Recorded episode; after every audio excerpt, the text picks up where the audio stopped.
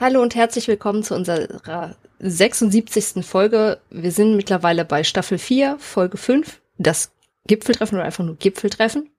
Äh, der englische Originaltitel heißt Divide and Conquer. Drehbuch ist von Thor Alexander Valenza. Regie führte Martin Wood. Erstausstrahlung war am 28.07.2000, die Erstausstrahlung in Deutschland am 27.06.2001. Zeitrahmen ist 2000. Wie immer bespreche ich die Folge nicht alleine. Äh, mit mir dabei, wie immer, Uwe. Hi, und wenn ich gerade noch ergänzen darf, ähm, für die, die es nicht gemerkt haben, wir sind Chef und Ten. Du hast doch oh, nicht ja, gesagt, wer wir sind. ich meine, die meisten Leute werden wissen, was sie da hören, aber vielleicht landet es hier gerade einfach in der Playlist plötzlich und ähm, ja. Bei Major Martin Wood war es aber, glaube ich, klar. Ich habe nicht Major Martin Wood gesagt. nee.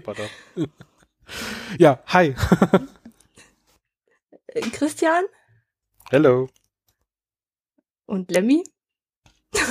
Und äh, Pascal. Hallo.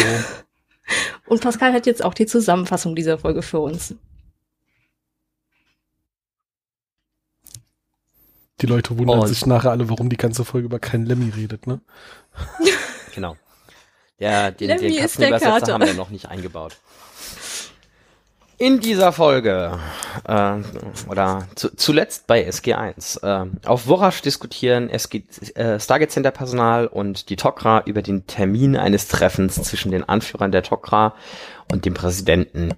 Als der Hohe Rat der Tokra zum Treffen hinzustößt, läuft allerdings ein Mitglied des SG-Personals amok und erschießt mehrere Leute und anschließend sich selbst. Anis weiß, woran das lag, eine Goa'uld-Gedankenkontrolltechnologie, die Betroffene zu sogenannten Sataks macht. Schläferagenten, die bis ihr voreingestellter Auslöser eintritt, selbst nicht wissen, dass sie solche sind.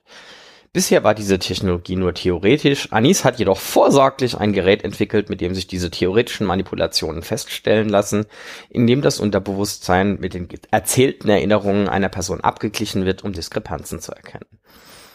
Entsprechend wird das gesamte äh, Stargate Center Personal getestet und in der Tat ein weiterer Satak gefunden. Bei einer experimentellen Prozedur, um die Gedankenkontrolle rückgängig zu machen, bricht sie allerdings erst vor Schmerzen ab und wird dann wohl trotzdem ausgelöst, wird gewalttätig und tötet sich schließlich selbst. Beim Test von SG1 passiert Unerwartetes. Sowohl Carter als auch O'Neill sind offenbar betroffen. Nach langer Diskussion entscheidet man sich, beide ruhig zu stellen für die Dauer des Gipfeltreffens. Carter kommt jedoch kurz vor ihrer Betäubung die Erkenntnis, dass die unterdrückten Gefühle, die Jack und sie füreinander haben, die Ursache für das positive Ergebnis ist. Ein erneuter Test bestätigt dies. Allen Anwesenden ist sofort klar, dass es einen weiteren Satak geben muss und der Verdacht fällt auf Matuf. Der wird jedoch in diesem Moment dem Präsidenten vorgestellt und entsprechend aktiviert. Nach einem wilden Schusswechsel wird er tödlich verwundet, bevor Sam mittels Z sicherstellen kann, dass zumindest sein Gehirn für weitere Forschung erhalten bleibt. Alle sind traurig und gehen nach Hause. Ende. Was eine Zusammenfassung des Schlusses. Alle sind traurig und gehen nach Hause. Ja, wie man, wie man aus meiner Zusammenfassung vielleicht entnehmen kann. Also es ist für mich in einer Staffel mit starken Folgen mit eine, also mit einer der schwächsten und ich habe diverse Probleme mit dieser Folge. Da sind wir schon zwei. Was? Das ist doch nur eine Clipshow. ja, auch, auch, auch das. Stefanie sieht das anders. ich finde sie besser als die letzte Folge, die wir besprochen haben. Das mag sein, aber boah, also beim Notizen machen habe ich auch gedacht, what the,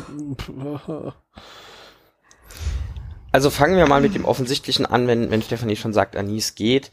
Wir sind jetzt bei Anis vollkommen davon abgekommen, so zu tun, als wäre die für irgendwas anderes außer gut auszusehen dabei. Die hat jetzt noch nicht mal mehr Alibi-mäßig äh, eine, to eine Tocker-Uniform als Und das ist ihr schlimmstes an. Outfit, das sie bisher Genau, sondern hat. es ist einfach so ein echter Latex-Bikini. Äh, was zum Fick. Ja. Im wahrsten Sinne. Ja. ja. Können wir das rausschneiden, ähm, bitte? Das ganze drumherum am Anfang mit, hey, übrigens, wir haben schon zwei oder drei Fälle von diesem Kram gehabt, aber das war alles bisher nur hochgradig theoretisch. Aber wir haben vorsorglich mal trotzdem hier eine Maschine zur Hand, von der alle außer Anis nicht glauben, dass sie funktioniert. Aber Anis ist voll cool. Wir hören trotzdem nach der Folge nie wieder was von ihr. Und dann Warum vertrauen wir zu 100% darauf, dass diese Maschine auch weder False Positives noch False Negatives erzeugt und total verlässlich ist, obwohl sie noch nie getestet wurde. Ja gut, das ist fairerweise, das ist fairerweise einfach so, wie, wie Stargate halt funktioniert. Also ja, wenn natürlich. du dir überlegen würdest, wie oft Ro äh, äh, Rodneys oder Carters Scheiß einfach so beim ersten Mal funktioniert und ab dann davon ausgegangen wird, okay, das funktioniert offensichtlich immer. Und hier ist es auch so, es funktioniert beim ersten Mal, offensichtlich, und dann geht man halt davon aus, dass es halt auch immer richtig ist. Das ist, so funktioniert auch Wissenschaft, oder? Natürlich. So, ähnlich. Ja. Try and try again. Ja. Ja. Ähm, was ich, was ich noch viel spannender finde, ist, ja, wir hatten so zwei oder drei Einzelfälle von diesem Ding, aber wir sind uns alle einig nach außenreichender Untersuchung, dass das alles nur eine Theorie war, die eigentlich gar nicht stimmen kann und dann eine halbe Folge später so, übrigens, in mindestens einem Fall, den wir untersucht haben, nachdem der vorprogrammierte Auslöser äh, nicht mehr durchsetzbar war, haben die Leute sich selbst umgebracht. So, warte, in hm. mindestens einem Fall von den drei, die ihr hattet, die ihr ausdrücklich geprüft habt und gesagt habt, das kann nicht sein, konntet ihr trotzdem einen kausalen Zusammenhang zwischen äh, der Trigger ist vorbei und der Typ hat sich umgebracht feststellen. Und es gab auch nur so ein, zwei, drei Fälle, die je festgestellt wurden. Aber sie musste dann durchaus schon noch mal in ihren Unterlagen gucken und hat dann festgestellt, da gab es so einen Fall. Unter den vielen, die sie dann ja, noch mal in ihrem Archiv gefunden hat. Ganzen zwei Monate her. also die komplette Story um dieses Attack ist dermaßen dünn und widersprüchlich gestrickt, dass man schon fast froh sein kann, dass wir nie wieder was von denen hören. Ja, äh, ja, ja. die Zuhörenden merken, wir sind sehr begeistert mal wieder von unserer Lieblingsserie. Äh, wie gesagt, äh, es, es ist wirklich eine, eine Staffel mit vielen, vielen, vielen, vielen, vielen guten Folgen und diese ist keine davon. Fangen wir mal noch, äh, äh machen wir mal noch ein, ein kleines Fass auf, bevor wir noch zu einem weiteren großen kommen. Hm. Äh, so ganz am Anfang, wenn hier äh, Major, ich habe schon wieder vergessen, wie er gehießen hat, der erste, der Amok läuft in der Teaser-Szene, äh, versucht den so. Hohen Rat der Tok'ra zu erschießen, ähm, wirft sich ja heldenhaft eine der anwesenden Tok'ra-Waffen einfach in den Strahl rein und der Strahl geht durch die Tok'ra-Wache durch, wird dabei aber so abgeschwächt, dass sie den dahinterstehenden Hohen Rat nur verletzt. Jetzt liegt diese Wache Graham. nachher einfach im Bild drin. Major Graham, genau. Jetzt liegt diese Waffe nachher einfach mit dem Rücken zur Kamera, nachher mitten im Bild drin und du siehst, dass sie auf dem Rücken so ein Handteller große verkohlte Austrittswunde auf der Rückseite hat. Und da ist aber Strahl durchgegangen. Ist das ein Fall von so verkohltes menschliches Fleisch ist für diesen speziellen Strahl irgendwie optisch durchlässig oder ähm, also man sieht auch, dass da bei dem hinne aus dem Rücken nochmal ein Strahl rauskommt und dann hat er aber so eine große verkohlte Fläche. So entweder das kam nochmal ein Strahl hinten raus oder er hat eine große verkohlte Fläche. Das Beides naja. Naja, gut, das kann. irgendwie nicht so. Würde ich jetzt widersprechen. Du, du, du kannst ja einen glatten Durchschuss haben, prinzipiell. Und das, was wir sehen, ist, äh, das Loch da ist klein, weil ist ja eine, eine wahrscheinlich ein dünner Strahl. Und gleichzeitig hast du an der Stelle, wo das halt ein- und austritt, natürlich irgendwie Verkohlungen, weil große Energieentladung, die da bleibt. Und die fehlende Energie sorgt auch dafür, dass der dahinterstehende dann nicht mehr so einen großen Schaden nimmt. Hast du mal Sachen gesehen, in die mit Laserzeug eingebrannt war? Oder die mit ja. einem Lasercutter ausgeschnitten wurden? Ja. Wie oft ist es dir passiert, dass du gesagt hast, hm, den Scheiß kann man gar nicht mehr verwenden, weil in fünf Zentimeter Umkreis um die Schnittstelle mit diesem viel zu mächtig überpowerten Laser ist das gesamte Holz verkohlt. Ja, niemand hat gesagt, dass das ein Laser in dem Sinne, wie wir Lasertechnologie auf der Erde haben, ist. Es ist eine Strahlenwaffe. Könnte auch ein Pseudolichtfett sein. Genau. Also könnte auch im Plasma sein. Ich, ich sehe jetzt. Puls. Wenn es ein Plasmapuls wäre, wäre es kein glatter. Nein. Natürlich nicht. Nein. Ja. Aber es ist halt äh, fancy Ich sehe Alien jetzt davon ab, kohärente, kohärente Theorien von nicht elektromagnetischen äh, äh, Strahlenwaffen, die kein Plasma sind oder so, äh, zu entwickeln, die das irgendwie hergeben würden. Aber ja, äh, an der Stelle, aber muss, wie es gerade eben so schön gesagt, so funktioniert das halt bei Stargate. Ja, so okay. funktioniert halt generell irgendwie äh, Alienwaffen in Sci-Fi. Sie machen halt imposante Wunden, damit du sehr deutlich der Kamera zeigen kannst, guck mal, tot. Hat, hat eine große Wunde. Große Wunde heißt tot. Nein, nein, nein, nein, da, du hast noch, du hast noch eine Außer bei Daniel. Bedingung vergessen. äh, ist das ein Teil de, äh, der, der, der Leute, die ihre Namen in den Opening Credits stehen haben? wenn nein, dann tot, wenn ja, dann schwer verletzt. Genau. Oder tot. Aufgestiegen. Hm. Ja, mit, mit wenigen Ausnahmen. Ja, wie gerade eben schon gesagt, die ähm, Satak und den ganzen Spaß werden wir nie wieder hören. Aber ähm, sagen wir, das Opening in diese Folge ist natürlich erstmal, oh, die Goa'uld haben fancy Alien-Tags, sie können jetzt Gehirne waschen und das ist natürlich eine krasse Bedrohung, bis hin zu Unterwanderungsszenarien und sonst was. Ja, aber teilweise auch echt weit hergeholt. Ich meine, wie schnell können die bitte Gehirnwäsche machen? Also, wenn es geht, ja, ja, nein. Nein. Das SG-Team war zwei Minuten ausgenockt, das reicht. Nein. Ja, vor allem so gezielt und äh, so perfekt programmiert mhm. und also diese ganze Satak, Satark äh, Story, wie gesagt, die ist, ist so so schlecht und so dünn gestrickt. Äh. Und wieso wurde Matuf nie getestet? Ja, Warum? Weil Matouf und Anis, die beiden waren, die die Tests durchgeführt wurden, äh, haben. Wie das Eben. natürlich so ist. Ja klar, natürlich würde man auch sagen, lass das doch mal, ich meine jetzt mal ganz ehrlich, Anis, was, was, was ist denn das für, für, für eine Arbeit, die die da macht? Ich meine, ja, ich war nie in einer Situation, äh, dass ich könnte irgendwie Gehirn gewaschen worden sein. Super, dann bist du ein perfekter Patient für den Test, ob das Ding dann auch negativ anzeigt. Das kommt oben ne? drauf, aber probier das doch mal an dir aus. Du bist die Kontrollgruppe. Nein, hat sie nicht probiert. Was? Äh, sie haben ja literally das gesamte Stargate Center getestet. Nein, nur die SG-Teams. Nein, nein, sie haben gesagt, sie haben das ja. gesamte Stargate Center sie haben getestet. Gesagt, sie haben das komplette SGC-Personal getestet. Ja, ja, das sind einige. Das geht wohl ja, relativ schnell auch. Aber ich, die, die Verwaltungsleute kommen doch da nie raus. Warum sollte man die testen? Ja, auch eine berechtigte Frage, aber sie waren da sehr gründlich, deswegen stellt sich umso mehr die Frage, wieso nicht Matuf? Warum nicht Matuf? Was ich auch super finde, ist, dass bei der Prozedur mit unbekanntem Ausgang für äh, die Person, die man jetzt festgestellt hat, dass sie Gedankenkontrolle hat und möglicherweise Amok laufen könnte, sie zwei Wachen mit Händen hinter dem Rücken und Pistolen statt Sets da ja. stehen haben. Also da hatte ich mir auch notiert, äh, dass die Frau sterben musste, war halt einfach eklatante Inkompetenz im Stargate Center. Da haben alle gepennt. Wir wissen, es könnte sein, dass die gleich ausflippt. Wir wissen, dass sie das nicht böse meint, weil sie ist ja eigentlich nur Gehirn gewaschen. Warum stehen da nicht einfach genug Waffen mit Sets rum? Warum haben die Pistolen dabei? Warum müssen die die totschießen? Weil, typische Sci-Fi, ein Red sterben muss, um zu sehen, wie schlimm das ist. Ja, ich weiß. Also, mir ist die Rolle, die Funktion dieser Szene für den Plot völlig klar. Aber sie stirbt halt wirklich, also in Universe völlig unnötig. Natürlich ist es das klassische Red Shirt Trope, das ist klar.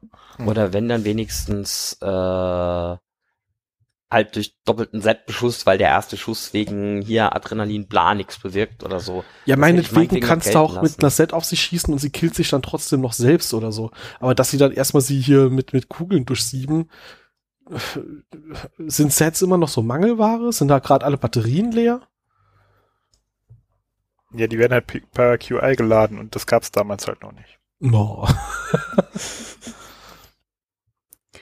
Aber dafür sind sie super schnell im Reparieren von diesen kugelsicheren Fenster. Stimmt. Jetzt, wo du es sagst. Die sind ziemlich schnell heilend, ne? Also, wie oft wurden die diese Folge kaputt gemacht? Also sie sind nicht kaputt gegangen, aber sie wurden extrem oft von Lieutenant Astor getroffen und in der nächsten Einstellung, wenn sie wieder Check untersuchen, sind sie auf jeden Fall wieder. Also wäre nie was gewesen. Die müssen die, ganz, auch Vorrat haben. Die, die haben ganz viele von diesen Räumen. Die sehen alle sehr identisch aus. Ja. ist eine große Anlage. Während ja, aber Seiler, müssen sie den Apparat von einem Raum in den nächsten rollen räumen, das kannst du von denen nicht du kennst, erwarten. Du, du, kennst diese Tische mit Rollen, wo in den Schulen in Deutschland bis heute diese äh, Tageslichtprojektoren drin sind. Das, das, ist so ein Ding und das haben sie einfach rübergerollt, damit sie nicht im Weg sind, wenn Styler da die Scherben aufkehrt. Es gab ja keine Scherben. Ach so, ja. ja. Den, der kehrt dir ja, den der kehrt dir ja nicht auf, der macht das mit bloßen Händen. Hallo, Ja. Und auf wen war sie eigentlich programmiert? Ähm, ich glaube auch der auf den Präsidenten. Den aber sie hat halt festgestellt, dass sie ihren Auftrag nicht erfüllen kann, weil sie ja quasi durch dieses Gerät ausgelöst wird, also dieses Raussauggerät. Das hat ja Anis auch, ja auch vermutet, dass sie da äh, unabsichtlich aktiviert wurde. In irgendeiner Form. Aber wieso hat den, hatte sie den Aufstecker? Nee, hatte sie nicht, ne? Hm? Den was? Den die, was? Sie hatte die Strahlwaffe hatte sie nicht, ne? Nee. Nee, sie hat nur angefangen, um sich zu schlagen. Das heißt, Aber die der muss Ring ja ist auch liegen. super auffällig. Ja, das ist Matuf am Ende auch so aller, jo, ich stehe hier im Raum mit einem kompletten Secret Service um mich rum, ich steck mir erstmal eine Waffe an den Finger. Ja, und das sieht keiner, natürlich nicht. Mhm. Ja, aber du hast recht, irgendwo, eigentlich müssten sie doch jetzt bei der, ähm, ich hatte mir den Namen rausgeschrieben, ich habe Lieutenant Aster. Danke. Äh, bei bei äh, Aster im, im Spind liegt jetzt wahrscheinlich einfach so, ein, so eine so eine Meuchelmörder-Laser, nicht Laserwaffe. Ja, ist dann auf dem Weg zur Area 51. Ja, wahrscheinlich. Oder der wird also, der Familie übergeben, weil sie nicht wissen, was es ist. das ist jetzt schon bei Mayborn oder so. Naja. Ähm. Nee, ja, aber die muss ja irgendwo Sachen und wir haben diesen komischen Ring gefunden. Hm. Der macht auch nichts Schlimmes, wenn man ihn benutzt. Oder es gab nur einen. Ein Ring, sie zu knechten? Ich weiß nicht. Ja, den hatte zuerst Graham und als und der Matuf. Hobbs gegangen ist, hat Matuf ihn sich genommen. Das ist natürlich möglich. Das wäre aber sehr ineffektiv. Also Gur sind jetzt nicht gerade für Ressourcensparen be bekannt. Und bei den Tok'ra wissen wir ja auch, da kann auch jemand rumlaufen, obwohl die keine Türen haben an ihren Quartieren, kann da jemand ewig lang rumlaufen mit Goa'uld-Tech, die die Tok'ra nicht benutzen und es merkt keiner. Also ja, den kann ja. er mit sich rumgetragen haben. Das ist, äh, da guckt keiner so genau. ähm, diese, diese, dieser Satak-Scanner, wir gucken mal, ob du lügst. Wird der dann jetzt ab sofort beim Medical Checkup nach einer Mission auch standardmäßig eingesetzt? Also so, wir kommen von der Mission zurück, Fraser checkt uns durch, alles in Ordnung, wir sind noch ganz, wir sind noch fit. Und als nächstes bitte ins nächste Räumchen. Da wird geguckt, ob ich eventuell zum Satak wurde auf der Mission, bevor ich dann wieder freigegeben bin, mich frei bewegen zu dürfen. Das wäre doch jetzt aus so einer Story die logische Konsequenz. Wir haben hier eine Bedrohung und wir haben eine tolle Alien Science Tech, die das Problem löst. Die kann man doch dann jetzt einfach in die tägliche Routine einbauen. Genauso wie wir ja nach der Folge mit ähm, Cassandra gesehen haben, dass äh, der Gate-Raum ähm, als, als Quarantänezone benutzt wird und alle mal desinfiziert werden. Wie in der Folge, seitdem ist das ja auch in jeder Folge so gewesen, ne? ah. Weil alles andere wäre ja total einmal abstrus. Und das haben die Tok'ra wieder mitgenommen. Ja, das wäre ja. Brauchen wir ja dann danach nicht mehr. Unprofessionell, das, ja das jetzt. Das sich nicht so, so ein Ding daherstellen zu lassen. Nee, genau wie das Stargate eine blutfreie Zone ist. Ich meine. ja, in der Folge ist so viel Blut geflossen, wie man es lange nicht in Stargate gesehen hat. Stimmt. Warte, man tuft einen. Stargate-Raum zu erschießen, ist eigentlich gar nicht mal so klug, ne? Das war schon gefährlich. Der war verdächtig nah an der Rampe. ja. Der, der ähm, Sartak-Detektor ist dem Void-Kampfgerät bei Blade Runner ähm, sehr ähnlich. Uh, äh, im, im, im Sinne von absichtlich Prop wiederverwendet oder nur zufällig? Das kann ich dir nicht sagen. Ja, also ich glaube, wir. Nein, ich, ich sag nicht, wir können uns darauf einigen, sondern ich frage, ich stelle die Frage mal in den Raum. Kann es sein, dass diese komplette Folge kom komplett darum rumgestrickt ist um die Idee, wir wollen die Zuschauer noch mal daran erinnern, dass da irgendwas mit Sam und Jack läuft. Ja. Das, ja. Ähm, dazu ja. kann ich gleich noch Und was sagen. dann ist ihnen leider kein wirklich guter Plot eingefallen, war aber egal. Sie wollten ja eigentlich nur diese, diese, diese Info noch mal streuen und haben sich gedacht, ah, wir haben hier so noch eine schrottige Story rumliegen, die hat der Praktikant mal geschrieben, äh, lass doch die mal dafür nehmen, weil eigentlich ist es ja auch egal. Das ist insofern doppelt peinlich, weil äh, eigentlich hat Tor Alexander Valenza einige sonst gute Stories geschrieben, ne? Mhm. Das ist auch die letzte, das letzte Drehbuch, was wir von ihm sehen. Also es gibt mehrere Abschiede in der Folge. Willst du also sagen, er hat einige Drehbücher geschrieben und ähm, sie haben erst die ganzen guten genommen und also dann noch einen Lückenbüßer genommen, haben sie halt noch seine B-Ware verwendet? Wäre jetzt ein bisschen extrem, aber ja. Ja. Es ist schon, also ich übertreibe natürlich, so schlimm ist die Folge auch nochmal nicht. Sie ist halt wirklich eine der schwächsten hier. Und ich weiß nicht, mich hat sie enttäuscht. Ich hatte die besser in Erinnerung, das ist das Schlimme ich fand irgendwie, in meiner Erinnerung war dieses Ganze und wir untersuchen das Team und dieses Drama mit, mit äh, Sam und Carter und der Bogen zur letzten Folge dann quasi als Doppelfolge, das, das, als ich jetzt nochmal geguckt habe, war ich irgendwie enttäuscht. Die war pompöser in, in, in, ja. in meinem Hinterkopf. Frauenbild ist auch echt fragwürdig, was sie mit, da, mit Freier da machen, also. Aber also nicht nur vom Aussehen, auch wie sie sich gegenüber O'Neill dann nachher verhält und immer sagt, ja, jetzt fühle ich mich wieder so, als würde ich mich entschuldigen müssen. Ich denke so, Hä? Wofür? Ja, wofür, genau. Ich weiß es nicht. Das kam ja auch. Das habe ich früher auch anders gesehen. Also anders gesehen, nicht so massiv negativ gesehen. Aber jetzt, wo ich es dann immer gesehen habe, habe ich gedacht, ja. Nein. Also hatte ich jetzt tatsächlich eher wahrgenommen äh, im, im Sinne von, sie hatte das Gefühl, da er sie dann so ablehnend äh, behandelt hat, ähm, hatte sie das Gefühl, oh, da habe ich mich jetzt falsch verhalten, das war jetzt wieder, ich habe die menschliche Kultur nicht verstanden. Da muss ich mich wohl entschuldigen, weil es war wohl ein Fehlverhalten. Also so hatte ich das jetzt interpretiert. Vielleicht war das wohlwollend. das ähm, schon. Aber das war so mein Eindruck. Ähm, eigentlich steckt ja dahinter, also so aus mal aus, aus Autorensicht, eigentlich steckt ja dahinter, äh, Jack hat halt eine andere im Blick und das weiß Anis, beziehungsweise ähm, Freier nicht. Und ähm, deswegen verhält sie sich halt ähm, so, wie sie tut und er dann halt so, wie er tut und sie äh, liest das dann halt falsch als, oh mein Gott, ich habe mich total falsch verhalten hier. Weil sie ja auch noch mal betont, naja, da muss ich wohl doch die, die irdischen Sitten noch mal ähm, studieren. Also ich hätte ihr zumindest mal jetzt zugestanden, dass das so gemeint war. Also dem Autor das zugestanden.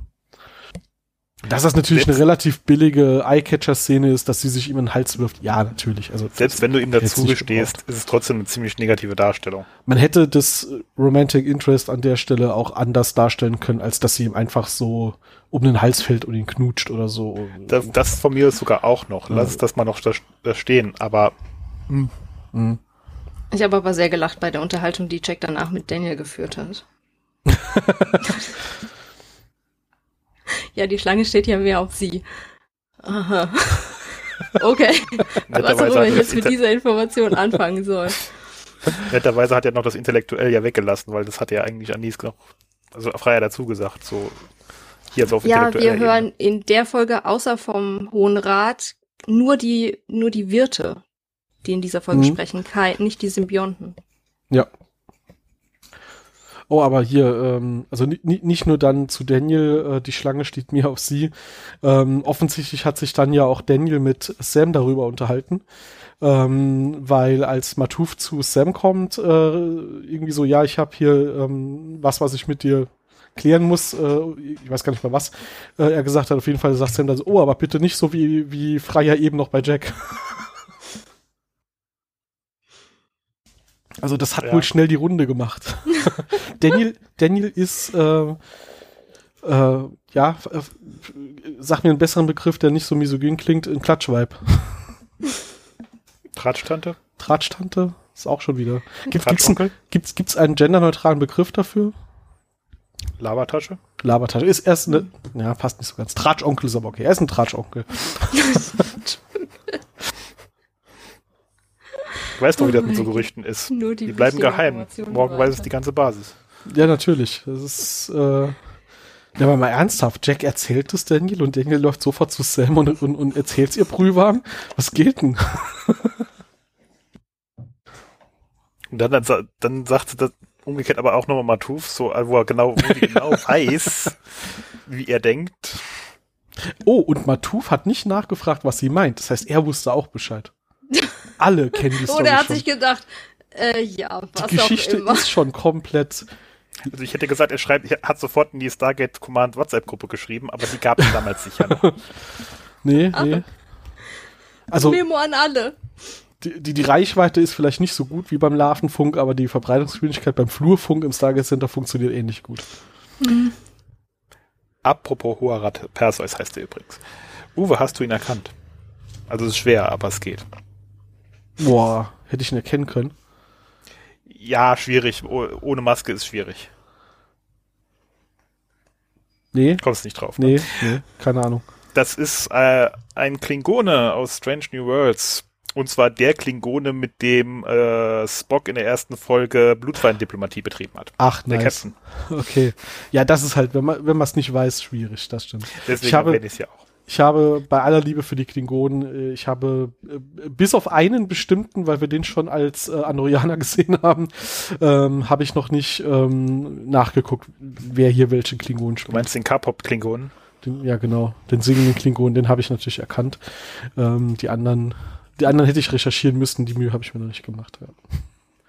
Oh, haben wir jetzt Leute gespoilert, die Strange New Worlds noch nicht gesungen haben? Äh, gesehen haben?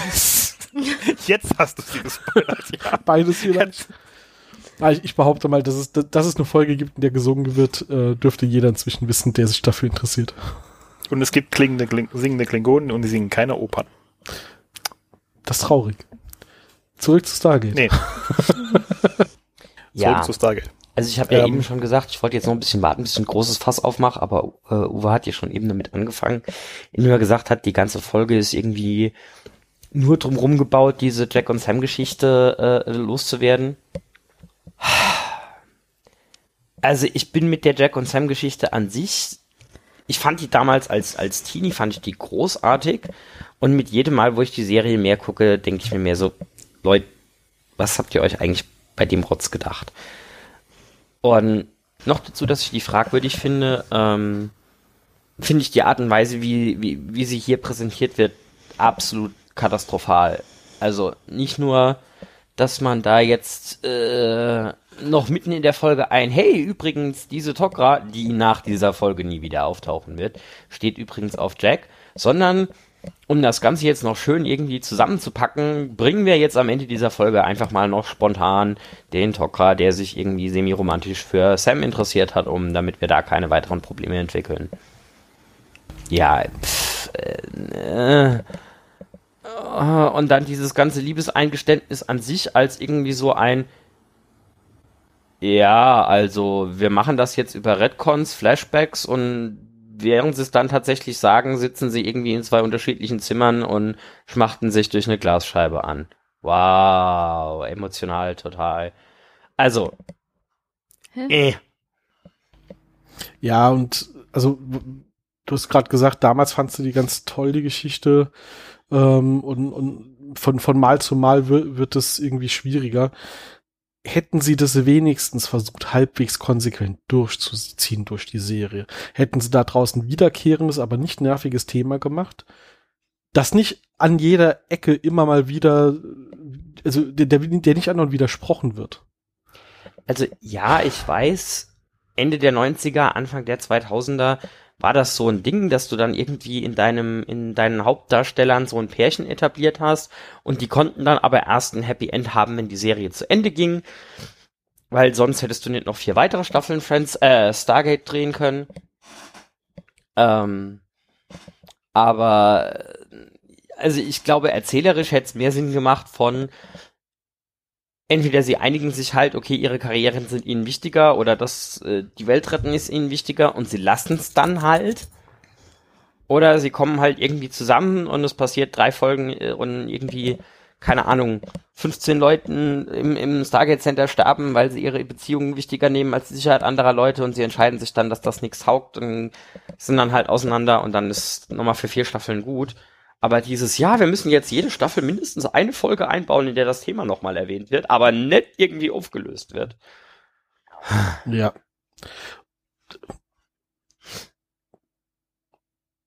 Also ich finde es halt auch, ähm, der Plotpoint, der ja hier gemacht wird, ist, nur so kann man valide erklären, warum Jack mehrfach sagt, im Zweifel opfere ich mein Leben für dich Ja, genau. Als würde er das nicht für Daniel und für Tirk in derselben Situation genauso tun.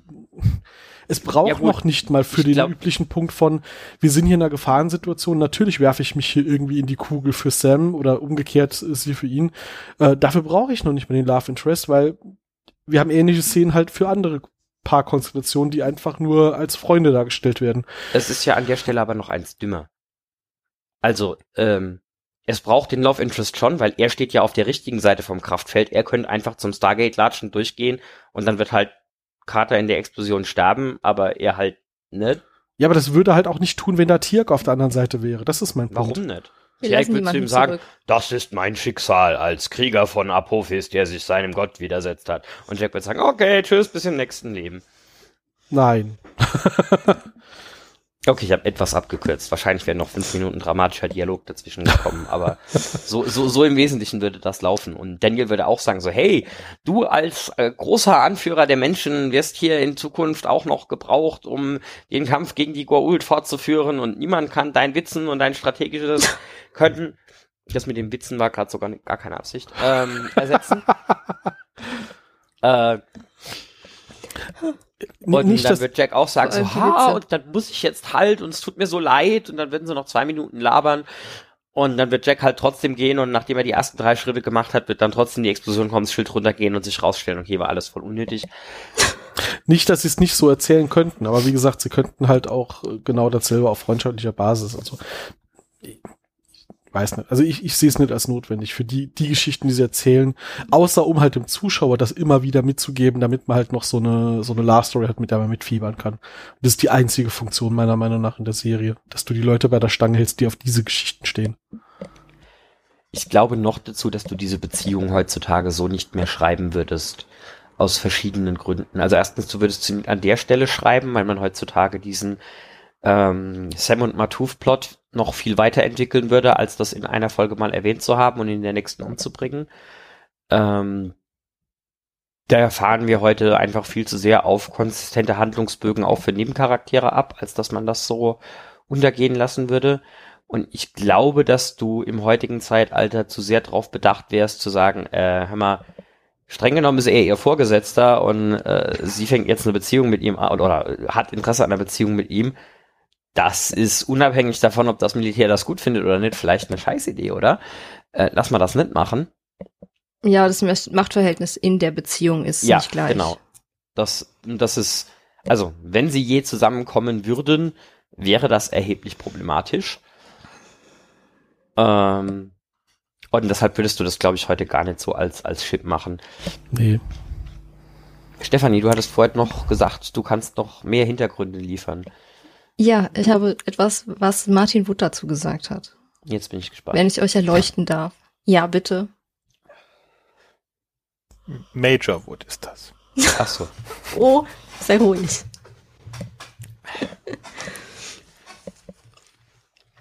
Ähm, er meinte, was an Gipfeltreffen so lustig war, war diese ganze Sache mit Jack und Sam. Es begann mit in, im ewigen Eis, wo sie sich an, aneinander kuschelten, um sich zu wärmen und Jack diesen berühmten Satz, es ist wirklich bloß meine Waffe, ich schwöre es. Kein Kichern. Äh, und das war die erste Show, die ich gemacht habe und ich fand die Art und Weise, wie sie diesen Witz rüberbrachten, so toll, dass ich dachte, das müssen wir öfter machen. Und in der Höhle der Löwen Teil 2 holt O'Neill Carter ja aus dieser äh, Stasis und sie setzt sich auf und sie hat nichts an. Und als wir das gefilmt haben, ähm, hat Rick sich dann so zu ihm umgedreht und gefragt, willst du das für einen dieser Momente, äh, willst du, dass es einer dieser Momente ist? Und äh, er hat dann gemeint, yep. Ähm, und äh, es gibt ein paar wichtig, wirklich gute Momente zwischen Zack und Cham, äh, Jack und jetzt ist, ist, sind wir schon an dem Punkt, wo wir jetzt hier so ein Pärchen haben, wie Shamey draus machen? Das geht bei den Kürzeln so schwer schlecht. Ja. Chairmanta? In, in anderen Episoden. Äh, aber Brad und Robert haben beschlossen, dass sie die mehr als nur eine Beziehung aus dem Weg räumen müssen. Äh, Amanda und Rick wollten es auch, dass es aufhört, äh, weil sie es leid waren, diesen Bogen so zu überspannen. Und einige der Fans waren auch nicht begeistert. Also haben sie beschlossen, es auf den Kopf zu stellen. Amanda und Rick haben es wirklich geliebt, die Szene auf dem, mit dem Kraftfeld ähm, zwischen ihnen zu spielen, äh, weil so etwas auf der Erde nicht vorkommt. Soweit ich weiß, wurden noch nie Menschen gezwungen, die Person, die sie liebten, durch ein Kraftfeld zu sehen, in dem Wissen, dass der eine mehr oder weniger in Gefahr ist. Klar, weil die Folge ist also eigentlich Glas. nur, damit sie, ja, es passiert nicht so oft, dass man so zwischen, durch Frischhaltefolie getrennt wird und dann nichts das, machen das, kann. Das ist richtig, aber wenn du die Frischhaltefolie durch kugelsicheres Glas ersetzt, ist das ungefähr jeder zweite Actionfilm. Also das ja, jetzt hier als, als vielleicht damals, vielleicht damals noch nicht. Ja, halt. Also, also ganz ehrlich, Star Trek, Kirk und Spock hatten wir da schon. Also, die Liebesgeschichte für diese, die Zeitalter. James Kirk und Spock. Ja. Ähm. Ne? Ich war es und wir hätten es immer sagen. Okay. Äh, nachdem ich das jetzt aus meinem System raus habe. Ähm. Ja. Nein, also Oh. Also, zu sagen so, hey, die haben sich irgendwie in zwei Folgen mal näher gestanden als irgendwie. Die Dicke von Frischhaltefolie? sinnvoll wäre, wenn man halt ein professionelles Verhältnis hat, weil sie halt gerade in der Antarktis waren und irgendwie sich in ein enges Kämmerchen beim Infiltrieren von einem von einer gegnerischen Basis haben zwängen müssen, ist so ein ja und deshalb müssen wir jetzt halt knutschen lassen. Das geht halt nicht anders. Also im Ernst jetzt? Das ist erst nächste Naja gut, die haben ja auch dieses ähm, in der anderen Realität waren sie verheiratet und bla bla bla. Es wurde schon. Ja, und, und, und das wurde explizit erwähnt als ein, das ist übrigens ein Ding, was bei uns hart drastisch anders ist als bei euch. Ja, aber immer unter der Prämisse, weil eine von beiden nicht beim Militär ist und es ist ja hm. ganz klar, wenn einer von beiden nicht mit in der Befehlsordnung wäre, dann wären die schon längst ein Paar. Das ist doch das, was damit immer gesagt werden soll. So, das Einzige, was uns davon abhält, ist, dass wir leider nicht dürfen. Und ja, das macht es nicht besser. Dass dieses, dass dieses ganze Ding einfach erzählerisch faul ist. Ja, ist es. Ja. Und ich meine, aber sie haben es jetzt hiermit dann zu dem Punkt gebracht und dann müssen sie es erstmal nicht mehr erwähnen, weil ähm, Anis taucht ja nicht mehr auf. Die war die einzige, die noch mit im Raum war, als das als sie es zugegeben haben. Und ähm, Tiaik und Janet waren noch oben in diesem Überwachungsraum, aber man weiß nicht, waren die Mikrofone an oder nicht, weil Janet ja. wäre ja eigentlich in der Position, es Hammond zu melden. Ja, und sind wir mal ehrlich, Tiak, Janet und Daniel, die wissen das längst. Also in der echten Welt, wenn du so eine Situation hast, alle deine engeren Leute drumherum, denen ist ja. alles klar. Und ich bin relativ sicher, auch George Hammond ist das längst klar. Und er lässt es halt zu, weil er sagt, ich will keinen von beiden hier verlieren. Ob das jetzt realistisch ist für ein Real-Life-Militär, ganz andere Frage. Aber ähm, zumindest mal mein Headcanon sagt, in der Base weiß das eigentlich jeder. sie tun nur alle so, als wüssten sie nichts davon. Ähm, ich muss dir jetzt auch noch an einem Punkt widersprechen, Stefanie, von wegen, äh, jetzt haben sie das hier mal auf den Punkt gebracht, man müssen sie es nicht mehr erwähnen. Eigentlich ist es der Tatsache, dass sie es schaffen, es jetzt ganze 25 Minuten lang nicht zu erwähnen bis zur Mitte der nächsten Folge. ist das nicht so richtig das überzeugende Argument. Meine, wir werden in der nächsten Folge auf jeden Fall ja darüber sprechen, aber dort ist es wenigstens nur als mhm. Wegwerfgag eingebaut in das einem Kontext, in dem es nicht stört. Ja. Lassen, aber nichtsdestotrotz. Ja. Hm. ja, ja. Ja, aber sie haben es jetzt erstmal aus dem Weg und sie müssen da nichts mehr. Sie müssen es nicht mehr gezielt und, thematisieren. Sie haben es gut aufgebaut, ja. dass selbst Leute, die vielleicht nicht immer alles geguckt haben, also wenn du die Folge gesehen hast, dann wunderst du dich nicht über die Szene in der nächsten Folge egal ob du da vorne dran das alles noch präsent im, im Gedächtnis hast. Das haben sie jetzt gut aufgebaut. In den 90ern hätte es aber auch keinen gestört, wenn das bisher überhaupt keinen Kontext gehabt hätte und Jack das getan hätte. Heute würde man sagen, Alter, nein. ähm, aber in den 90ern war das natürlich noch. Aber da reden wir das nächste Mal drüber. Und äh, Martin Wood hat ähm, J.R. Bond zweimal getötet. Okay. Wer ist das? Die haben, was? Matu. Ja, das, das dachte ich mir. Aber warum hat er ihn zweimal getötet? Äh, weil die, weil er schon mal in einer anderen Serie Regie geführt hat, in der Folge, ah. in der er okay. erschossen wurde. AK, ich brauche ein Redshirt. JR, wo bist du? Wer hat JR erschossen? Ich, zweimal. JR's, JR, warte, so JR's Toten nachher nicht mehr, war aber eine andere Serie. Ja, das war eine andere Serie. Dallas. Aber das war äh, vor unserer Zeit, glaube ich. Hm, ein wenig, ja. Vielleicht Uwe ist noch nah dicht dran, aber alle anderen nicht. Ich wollte gerade sagen, das war vor unserer Zeit zu sagen, fühlt sich ein bisschen wie ein Diss an, nachdem ich es gerade zitiert habe. ja, aber das ist so auch eher weitläufiger bekannt. Auch wenn man es nicht ja, gesehen hat. Ja, das stimmt. Das stimmt. Ich habe es auch nur im Rerun ge gesehen. Das, äh, also ah, ich habe so es gar alt, nicht gesehen. So alt fühle ich mich an manchen Tagen, heute zum Beispiel. Aber ähm, äh, bin ich aber dann doch nicht. Ja. Und es gab einen riesen Shitstorm von den Fans und Petitionen im Internet, äh, dass Matuf zurückgebracht werden soll. Zu Recht. Was sie alle nicht sehr begeistert waren, dass er. Im ganzen Internet hat es noch gemeint, oder? Ja, im ganzen Internet stand, stand dort. Damals durchaus bestimmt noch zutreffend. Muss ich auch sagen, stört mich an dem, an dem ganzen Plot hier eigentlich am meisten. Ähm, wenn man jetzt so einen Fall hätte von der Schauspieler will nicht mehr und hat zugesagt, er macht noch eine Szene, in der er stirbt oder so, wie man das ja manchmal auch hört. Oder wenn das sonst wie den Plot irgendwie sinnvoll voranbringen täte, aber dass sie den haben sterben lassen, nur für, wir machen den Weg frei für unser Shipment hier. Hm. Auch dazu hat Martin Wood was gesagt. Das war wichtig, die, den, äh, Moment. Das war wichtig, denn große Charaktere müssen manchmal gehen, damit das Publikum weiß, dass wir es ernst meinen, wenn wir diese Geschichten erzählen. Als ich das Drehbuch las, war ich allerdings sehr überrascht. Die Fans sind ausgeflippt und beschimpften mich jedes Mal, wenn sie nicht sahen. Ja. Und dann hat er noch erklärt, dass das nicht der erste, das erste Mal ist, dass er halt ihn getötet hm. hat. Weil wir werden in der, in der Serie in vier Staffeln noch, noch schlimmere, Schlimmeres erleben, was in dieses Topic fällt, aber ah, ja. Da ist man heutzutage aber auch ein bisschen abgestumpfter. Ich meine. Ja, spätestens seit äh, ähm, ja. Game of Thrones? Genau. Ich wollte gerade. auch nicht nur da. Äh, nee, aber das hat schon sehr vorangetrieben. ja, aber es ist allgemein ja in Serien angekommen, dass so Hauptdarsteller killen und zwar ohne vorher anzukündigen, Mode ist, in Anführungszeichen. Und Matuf war alles außer ein Hauptdarsteller. Also ja, das ist ein wichtiger schon. Nebencharakter, keine Frage.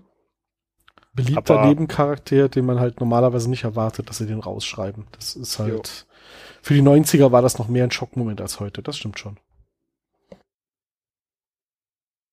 Okay, Aber weg. er hat einen würdigen Kino Stilabgang quasi noch bekommen, also bevor er dann durchlöchert wurde. Ähm, er hat noch einmal den Kubrick-Blick aufsetzen dürfen, das für mich wirklich sehr wie ein Zitat gewirkt hat an der Stelle. In dem Moment, wo seine Satak-Programmierung reinkickt, dieses berühmte, äh, den Kopf nach vorne neigen, die Au mit den Augen nach oben gucken, um zu zeigen, jetzt ist er böse, jetzt ist er irre, jetzt macht er schlimme Dinge. Und das fällt keinem einzigen von dem Secret Service auf. Ich möchte ja, ne? das nur nochmal betonen. Die haben extra einen Fake-Präsidenten dahingestellt. Die haben 20.000 Mann dabei gefühlt. Die da, selbst Daniel muss seinen Ausweis zeigen, damit er in diesen verdammten Raum noch reinkommt. Ja, aber die haben alle keine mhm. Stanley Kubrick-Filme geguckt.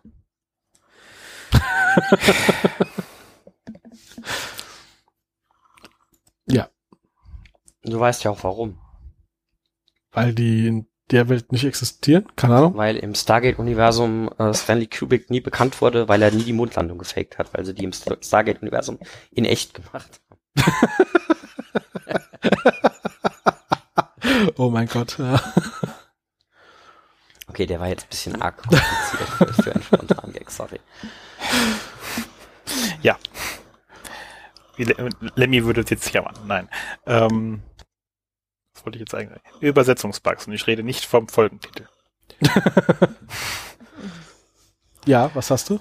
Als ähm, Lieutenant Astor macht und sie bei Hammond im Büro sind. Da sagen sie ja, hm, okay, jetzt haben wir den Vertrag gefunden, jetzt können wir das Treffen vielleicht ja doch machen. Und äh, aber in der Zeit, wo wir jetzt brauchen, das neue Treffen vorzubereiten, können wir ja alle anderen von ähm, vom Stargate Center testen. Und dann sagt ja äh, äh Anicia irgendwie hier irgendwann so, hier übrigens, hm, ja, SG1 ist der nächste. Auf Deutsch antwortet O'Neill dann mit Oh. Auf Englisch sagt er Do. Ja. Ein wesentlicher Unterschied. Ja. Und Character Breaking quasi eigentlich, dass sie das so kaputt übersetzt haben. Also, weil es eigentlich ein sehr wichtiger Charaktermoment für O'Neill in dem Augenblick. Den Folgentitel überlasse ich anderen Leuten. Aber ich meine, das ist ja, äh, das hat in der Serie ja eine, gefühlt auch eine Geschichte, dass die äh, Übersetzer eindeutig nie Simpsons geguckt haben und deswegen das alles nicht raffen. ja, das hat bei mir gerade Schmerzen verursacht. Danke. Hm? Die Beschwerde über den Folgentitel könnt ihr euch heute einfach denken. Ich habe jetzt schon genug genörgelt heute. Das lässt du dir entgehen? Tatsächlich, na, tatsächlich finde ich den gar nicht so schlimm. Also, wenn man schon irgendwie von, von einer wörtlichen Übersetzung abweichen muss, könnte man Schlimmeres tun. Also, keine Ahnung, die Folge hätte heißen können, Matufs Opfer oder so. Dann, ja, okay. Das hatten wir ja vorher schon, die Woche. Das hat sie bei O'Neill und Lyra auch nicht abgehalten. Ja. Ähm, Matuf auf aber, Abbiegen. Super. Wer ist der Satan? Ich meine, zuzutrauen wäre es ihm gewesen, aber du, stell dir vor, du sitzt als Tausch Zuschauer da, du überlegst die ganze Zeit, oh mein Gott, wer könnte der Tag sein? Und weil du keine Fernsehzeitschrift in der Hand hast, hast du vergessen, wie, die, wie der Folgentitel war am Anfang. ich hätte eher Matufen das Nudel Nudelsieb gesagt, aber das wäre vielleicht zu zutreffend. ja. Ah, die ähm, Angriffsszenen oder diese Kampfszenen, die in der Folge gezeigt wird, werden. Das sind welche, die sie nicht benutzt haben in Die Höhle der Löwen Teil 2. Die sagen dann, oh nein, da sind die Kleider oben, aber das sind eigentlich so Szenen, wo sie zu diesen Türmen dann hochschauen. Ja, okay. Hm. Die sind auch irgendwie so gefühlt am, am Ufer von dem See, der irgendwie 35 Mal als Backdrop benutzt wird, aufgenommen. Also ich, ich habe das Gefühl, dass insbesondere das, das Feld, über das der eine Soldat da so Haken schlägt, um nicht erschossen zu werden, in ungefähr 12 Atlantis-Folgen auch als Beschussfeld für ankommende äh, Wraithjäger oder so dient. Apropos Atlantis in dieser Folge wird indirekt zum ersten Mal Dr. Weir erwähnt. Das ist korrekt. Hä? Also, äh, es wird später gerettet, dass Dinge und Sachen, die in dieser Folge vorkommen und Daniel zugeschrieben werden, eigentlich irgendwie grundlegend auf Dr. Weir zurückgehen. So rum. Ich, ich wiederhole mich. Hä? der Vertrag zwischen den Tok'ra und der Erde. Mhm. Ja. Da sagt äh, Daniel nachher, dass er sich auf die Arbeit von Dr. Weir bezogen hat, als er diesen Vertrag formuliert hat. Wann sagte das? In Staffel 7, entweder Echt? sogar Ende, Staffel 7 oder Anfang Staffel 8, ganz genau weiß ich, müsste ich jetzt nachgucken. Aber es ist auf jeden Fall so, dass Daniel sich aktiv auf Dr. Weir bezogen hat und das in der Folge dann nochmal erklärt wird. Wahrscheinlich jetzt heute eigentlich noch nicht, Deswegen, wie Pass gesagt, aber, aber In-Universe ist sie quasi offscreen hier schon Teil unserer Geschichte geworden. Jo. Ha, spannend.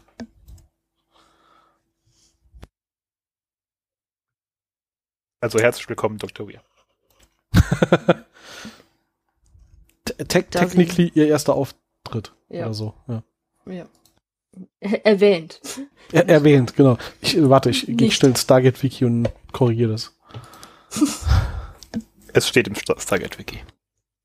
Ja, aber, aber, aber nicht bei den äh, erwähnten Personen.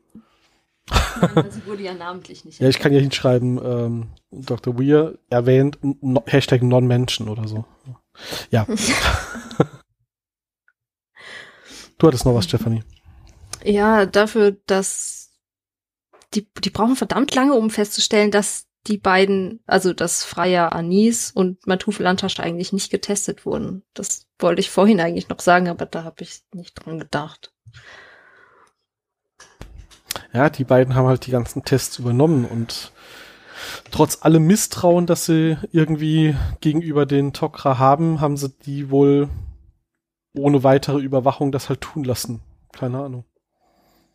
Also stand keiner vom Stargate Center nebendran mit einer eigenen Checkliste. Gefühlt. Haben wir's. Ähm. Boah. Wir haben jetzt schon deutlich länger über die Folge gesprochen, als ich gedacht hätte. Wobei wir circa die Hälfte der Zeit äh, ja mit der Beziehung zwischen zwei Protagonisten äh, haben wir schon sehr intensiv darüber gesprochen, wie Lantasch das überleben konnte. Das wissen wir ja jetzt noch nicht, dass er das überlebt hat. Doppelte Set und Kugeln durch. Diese Tok'ra haben echt gutes, äh, gu gute medizinische Mittel, obwohl sie keine Sarkophage verwenden. Gibt es da auch was von Ratiofarm? Ja, aber Tok'ra-Farm. dass Gute Preise. Lantasch sich so weit beherrscht hat und nicht Matuf dann schon gleich auf Matuf rausgesprungen ist, als er wusste, er stirbt. Zum Beispiel. Mal wieder. Oh mein Gott, stell dir vor, die hat die Erinnerung von Holina und von Land. Oh Gott. Beide wäre, Seiten. Es wäre die Gelegenheit, jetzt einfach mal drauf zu verzichten, immer Sam zu fragen, wenn sie was von Jolina wissen wollen. Das wäre aber, glaube ich, auch das Ende von Sam als Person, sondern dann, dann wäre sie schizophren. Endgültig. Also, ja, ich mag dich, ich mag dich auch. Moment. mir selbst. Moment, ich gehe meine Notizen oben auf meinen Zettel, habe ich noch gar nicht geschaut. Fällt mir da gerade auf. Ähm, ah ja, Jolina wird nach der Folge, Matuf ist ja jetzt tot. Jolina wird auch nicht mehr wirklich erwähnt nach dieser Folge. Ja gut, wurde auch schon seit einigen Folgen nur erwähnt, weil Matuf danach gefragt hat, ne? Ja.